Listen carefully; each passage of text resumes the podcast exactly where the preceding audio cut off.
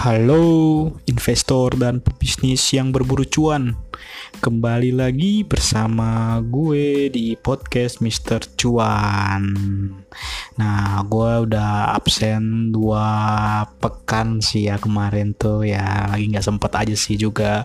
Walaupun materinya ada cuman nggak sempet aja. Nah kali ini gue juga bakal muncul untuk membahas materi yang berbeda. Kalau misalkan di episode pertama gue membahas tentang bagaimana harga saham bank tabungan pensiun syar nasional syariah yang melonjak tinggi banget.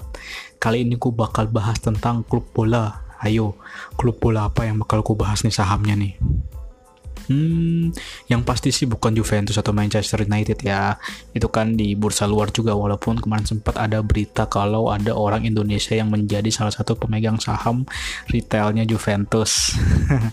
Tapi kali ini gue bakal membahas salah satu emiten klub bola yang melantai di bursa satu-satunya yang melantai di bursa di kawasan Asia Tenggara yaitu adalah Bali United. Waduh, ada apa ini dengan Bali United yang merupakan kampiun Liga Shopee tahun kemarin?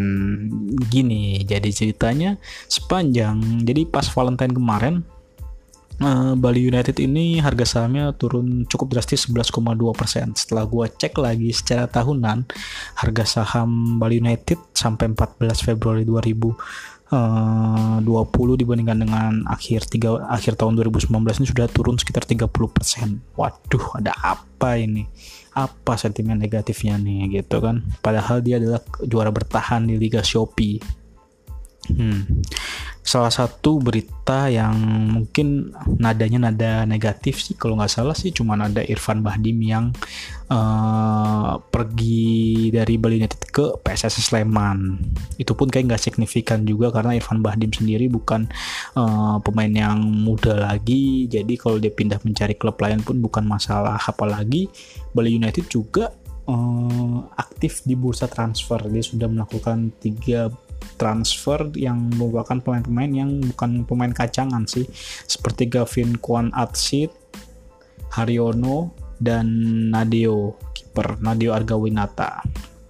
Nah itulah makanya di sini apakah emang uh, aksi transfer Bali United ini yang tidak sesuai ekspektasi pasar atau emang ada masalah dengan pendukung uh, Bali United antara dengan manajemennya Bali United? Kita nggak tahu. Maka itu kita akan membahas secara detail dari sisi sahamnya dan pergerakan uh, pemegang saham di atas 5 persennya. Nah untuk itu kita kembali harus kembali dulu lagi ke awal-awal IPO di mana saat itu Bali United digembar-gemborkan sebagai klub pertama di ASEAN yang melantai di bursa efek. Hmm. Bali United menawarkan harga saham uh, perdananya 175 perak per saham. Bayangin siapa yang gak tertarik murah banget. Kalau misalkan lu beli satu lot berarti lu cuman butuh hmm, 175 ribu. Luar biasa nggak? Eh, iya, 17.500 malah 17.500 lu butuh buat beli satu lot. Jadi kalau lu punya uang 100 ribu aja lu udah bisa beli berapa lot tuh? Hitung aja sendiri kan? Nah bisa dibilang setelah seminggu setelah IPO ini adalah masa-masa bulan madunya Bali United di Bursa Efek Indonesia. Melantai pada 17 Juni 2019, harga saham Bali United langsung kena auto rejection atas. Sebagai penjelasan, auto rejection atas ini adalah ketika harga suatu harga saham naiknya uh, melebihi 35% dalam sehari. Itu langsung sama BI dikena arah gitu kan. Saat itu harga saham Bali United naik 69,14% menjadi 296 per saham dibandingkan sebelumnya 175 per saham. Wah, kencang banget ya. Luar biasa. Nah, pemegang saham di atas 5% yang tercatat pada 17 Juni 2019 itu antara lain ada PT Geraha Kreasindo Prima sebanyak 5,81 persen yang gue nggak tahu nih PT Geraha Kreasindo Prima ini siapa. Gue searching di Google pun nggak ada itu namanya malah adanya PT Geraha Kreasindo Utama yang menjual baja. Lalu ada PT Bali Praga Bola 15,67 persen yang katanya Bali Praga Bola ini adalah uh, entitas afiliasinya uh, Anthony Salim atau grup Salim di Bali United Kemudian ada nama yang mengejutkan di sini. Gue pun terkejut karena sebelumnya gue sempat menulis kalau di balik uh, Bali United itu cuma ada empat sosok yaitu ada uh, Salim, Peter Tanuri, Asken Group dan Kresna Group. Nah di sini tiba-tiba muncul nama Ayu Patricia Rahmat. Siapa Ayu Patricia Rahmat? Ayu Patricia Rahmat ini adalah putri dari TP Rahmat dan juga istri dari Patrick Waluyo. Siapa mereka? TP Rahmat itu adalah pendiri Triputra Group. Sedangkan Patrick Waluyo adalah co-founder Northstar yang pernah investasi di BTPN dan juga di Indomaret bahkan di Gojek. Teranyar Patrick juga investasi di Bank Artos yang harga sahamnya lagi melejit-melejitnya juga tuh gitu. Kemudian ada Miranda dan Ayu ini megang sama-sama 6,3 persen dan Peter Tanuri memegang 13,44 persen. Nah Sehari kemudian setelah IPO yaitu pada 18 Juni 2019, harga Bali United kembali melejit 25% menjadi 370 per saham. Nah, di sini ada sedikit perubahan kepemilikan saham di atas 5% di Bali United yaitu PT Bali Praga Bola yang disebut adalah entitasnya Salim ini menambah kepemilikan sebesar 10% di situ. Entah ada hubungan atau enggak kenaikan harga saham dengan perubahan uh, kepemilikan saham di atas 5% ini ya. Pada 19 Juni 2019, harga saham bola kembali melejit. Bola ini eh, tickernya Bali United kembali melejit 14,05% menjadi 422 per saham. Kalau nggak salah ini jadi harga tertinggi Bali United hingga saat ini. iya. Nah, kenaikan itu pun uh, kayaknya sih berhubungan erat dengan adanya masuknya PT Asuransi Jiwa Kresna. Yang seperti gue sebutin tadi kalau misalkan di balik layarnya Bali Unit ini ada grup Kresna salah satu PT Asuransi Jiwa Kresna ini yang memegang saham hingga 5,01% pada 19 Juni. Selain Kresna Peter Tanuri juga menambah kepemilikannya di Bali United menjadi 13,49% dibandingkan dengan sebelumnya sebesar 13,44% Lanjut ke 20 Juni 2019, harga saham Bali United tiba-tiba melemah 10,9% menjadi 376 per saham. Waduh, kenapa tiba-tiba melemas nih? Apakah bulan madu sudah berakhir?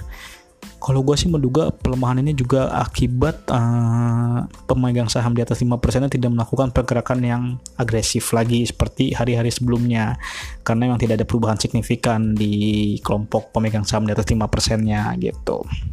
Nah, itu pun terlihat di 21 Juni 2019 ketika Ayu Patricia Rahmat dan Miranda sama-sama mengurangi kepemilikan sahamnya di Bali United menjadi 5,25% dari sebelumnya 6,3%. Walaupun Ayu dan Miranda mengurangi kepemilikan, harga saham Bali United malah tetap naik walaupun agak tipis sih cuma 2% dibandingkan sebelumnya yang udah 2 digit yang udah 2 digit lah. 10% ke atas gitu. Nah, gue anggap seminggu pertama di bursa itu Bali United melakukan bulan madu lah bulan madu yang indah di mana harga saham hingga sempat tembus dari 400 dengan harga penawaran padahal cuma 175 per saham. Nah, gue akan membahas ini masuk ke bulan Agustus. Per 2 Agustus, komposisi pemegang saham Bali United mengalami signifikan untuk yang di atas 5% nih. Nama PT mm, Bali Praga Bola yang disebut entitas Salim ini menghilang dari daftar pemegang saham di atas 5%. Mungkin dia masih punya cuman mungkin di bawah 5%. Nah, lalu komposisi pemegang saham bola menjadi Ayu Patricia Rahmat dan Miranda yang masing-masing 5,25%, Peter Tanuri 13,57%, PT Asuransi Jiwa Kresna 5,02%, dan PT Asuransi Sentral Asia 5,61%. Nah, siapa nih PT Asuransi Sentral Asia tiba-tiba masuk? Apakah nih kayak terkait Jiwasraya yang nyangkut nih? Oh enggak. PT Asuransi Sentral Asia ini juga masih punya afiliasi dengan Salim Group. Karena pemegang saham dari Asuransi Sentral Asia adalah Anthony Salim yang juga pemilik grup Salim gitu. Nah, harga saham Bali United per 2 Agustus pun terus turun jadi 390 per saham ya, turun 1,55% dibandingkan dengan 21 Juni 2019. Nah, pergerakan pemegang saham di atas 5 persennya kali ini tidak mampu untuk mendongkrak kembali harga saham Bali United hingga tembus 10 persenan gitu. Lompat dari Agustus ke November di sini Bali United mulai performanya mulai menunjukkan sangat bagus sekali karena dia sudah menempati papan atas klasemen Liga Shopee. Cuman sayangnya harga sahamnya keok terus nih. Nggak tahu kenapa kali ini harga sahamnya udah turun 1,55% menjadi 380 dibandingkan dengan hmm, pada 2 Agustus kemarin gitu. eh bukan 380 jadi 360 jadi harga sahamnya per 8 November ini menjadi 360 per saham dibandingkan dengan 2 Agustus yang 380 per saham begitu. Apa yang terjadi di 8 November ini komposisi pemegang saham di atas 5% sedikit mengalami perubahan. Peter, Peter Tanuri gencar menambah kepemilikannya. Kali ini menjadi 23,62% dibandingkan pada Agustus yang masih 13,57% sedangkan asuransi jiwa Kresna menghilang dari kelompok pemegang saham di atas 5% hilangnya asuransi jiwa Kresna ini bukan berarti dia uh, melepas cuman mungkin berada di bawah 5% bisa jadi 4% bisa jadi 3% gitu lalu ada juga dua pemegang saham lainnya yaitu ada PT Indolife dan Indolife Pensiun Tama dan PT Asuransi Jiwa Sentral Asia yang masuk menjadi pemegang saham di atas 5% Bali United. Keduanya masing-masing memegang 5,39% dan 5,61%. Nah, lalu siapa kedua ini? Kedua entitas ini juga punya hubungan erat dengan uh, grup Salim. Nah, kemudian PT Asuransi Sentral Asia juga menambah kepemilikan sahamnya di Bola menjadi 8,88 persen. Artinya bisa dibilang di sini Salim punya hampir sekitar 18 persen lah ya saham, 18 sampai 20 persen saham Bali United lah ya gitu. Nah, sebenarnya ada kabar yang mengembirakan di awal Desember 2019, yaitu Bali United menjadi kampion Liga Shopee.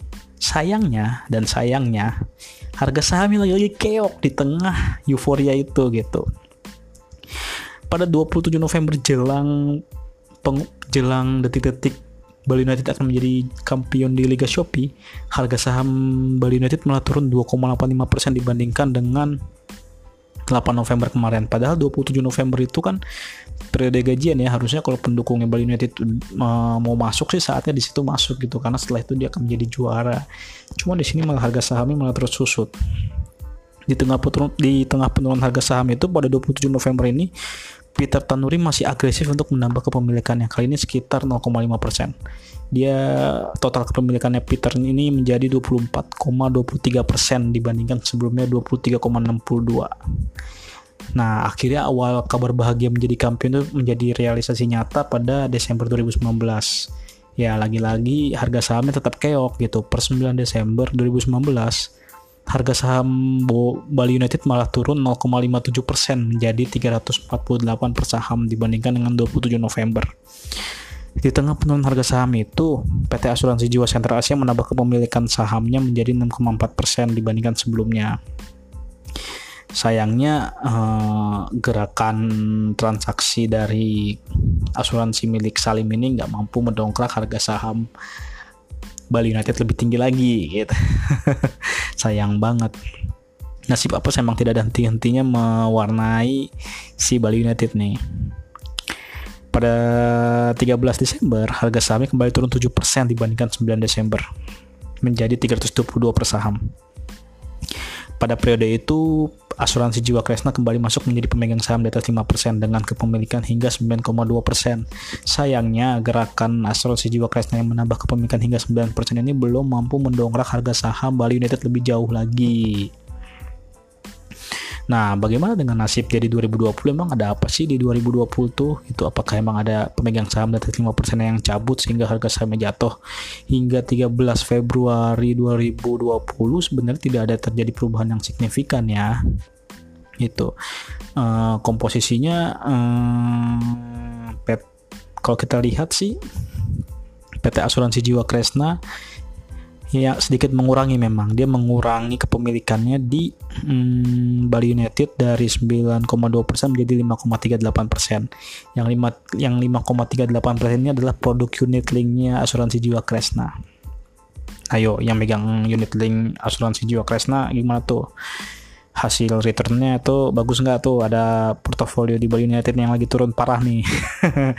Nah itu selain asuransi jiwa Kresna Sisanya dimiliki oleh Ayu Patricia Rahmat dan Miranda sebesar 5,25%, Peter Tanuri tetap 24,23% seperti akhir tahun lalu.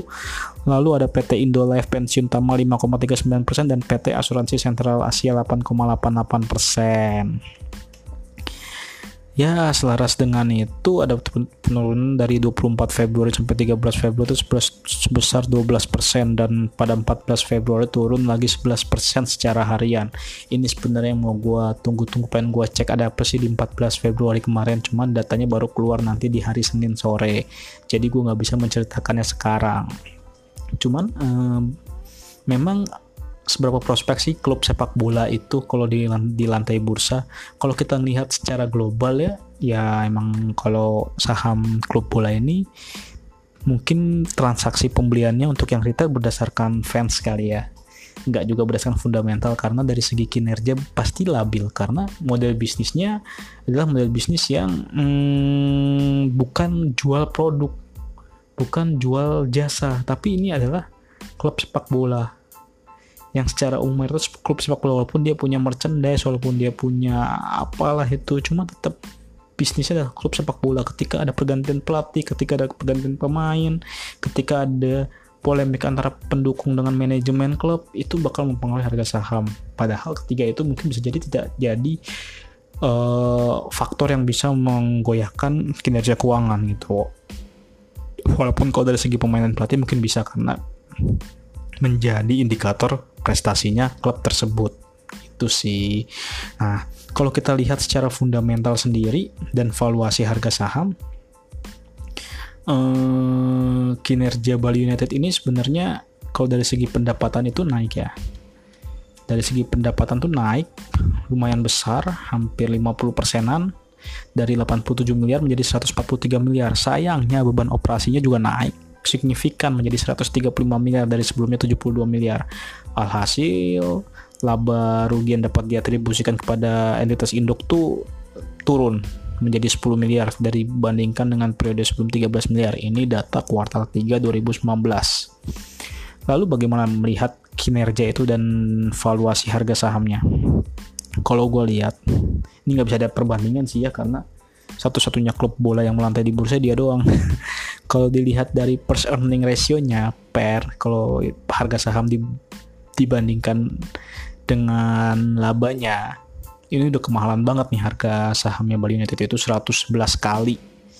Gitu cuman ini per annuals annuals berarti per ini dengan mengestimasikan laba bersihnya Bali United di akhir tahun.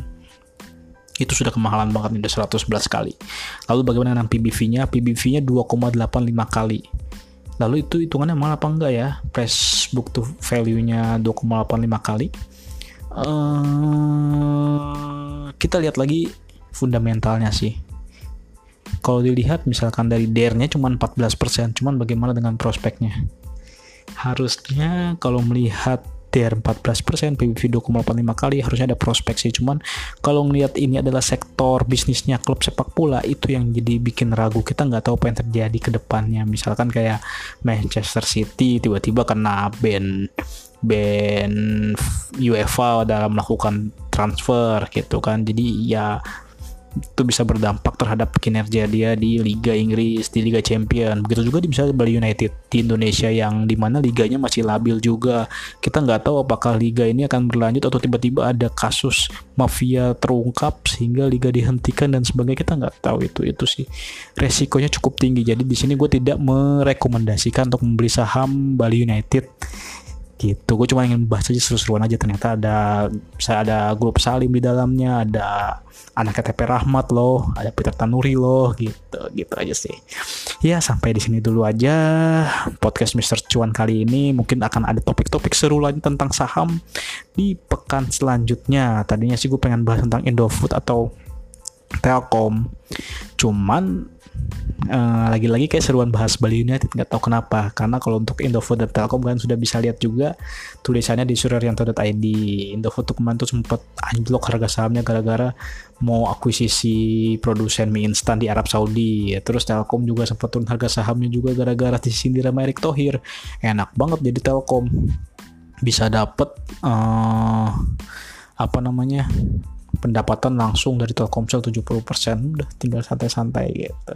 Tapi itu semua sudah gue tulis dan gue kasih rekomendasi dan analisis rikas di suryarianto.id untuk berita yang tulisan yang Bali United ini pun ada juga di suryarianto.id kan bisa cek juga kalau mau kalau malas dengerin omongan gue cuman gue ngomongnya di belakang ya kalian udah dengerin baru tahu. Kesel nggak sih? Iya gitu sih. Sampai jumpa di pekan berikutnya. Dan juga nanti kan tulisan gue terkait Bali United selanjutnya yaitu ada apa dengan Bali United dalam sehari bisa turun 11% di besok ya karena kayaknya laporannya tuh baru muncul besok sore. Mungkin kalau nggak besok hari Selasa lah gue rilis tulisannya di sudarianto.id oke sampai jumpa lagi. Dan kalian bisa dengerin podcast ini di Spotify di di mana? Di radio publik di Anchor.fm di Breaker di Google Podcast dan semua yang adalah ada pokoknya yang kerja sama-sama Anchor itu adalah yang pakai iPhone juga bisa searching tuh podcastnya Mr. Cuan gitu sama jangan lupa follow Mr. Cuan 99 Instagram gua oke okay? sampai di sini dadah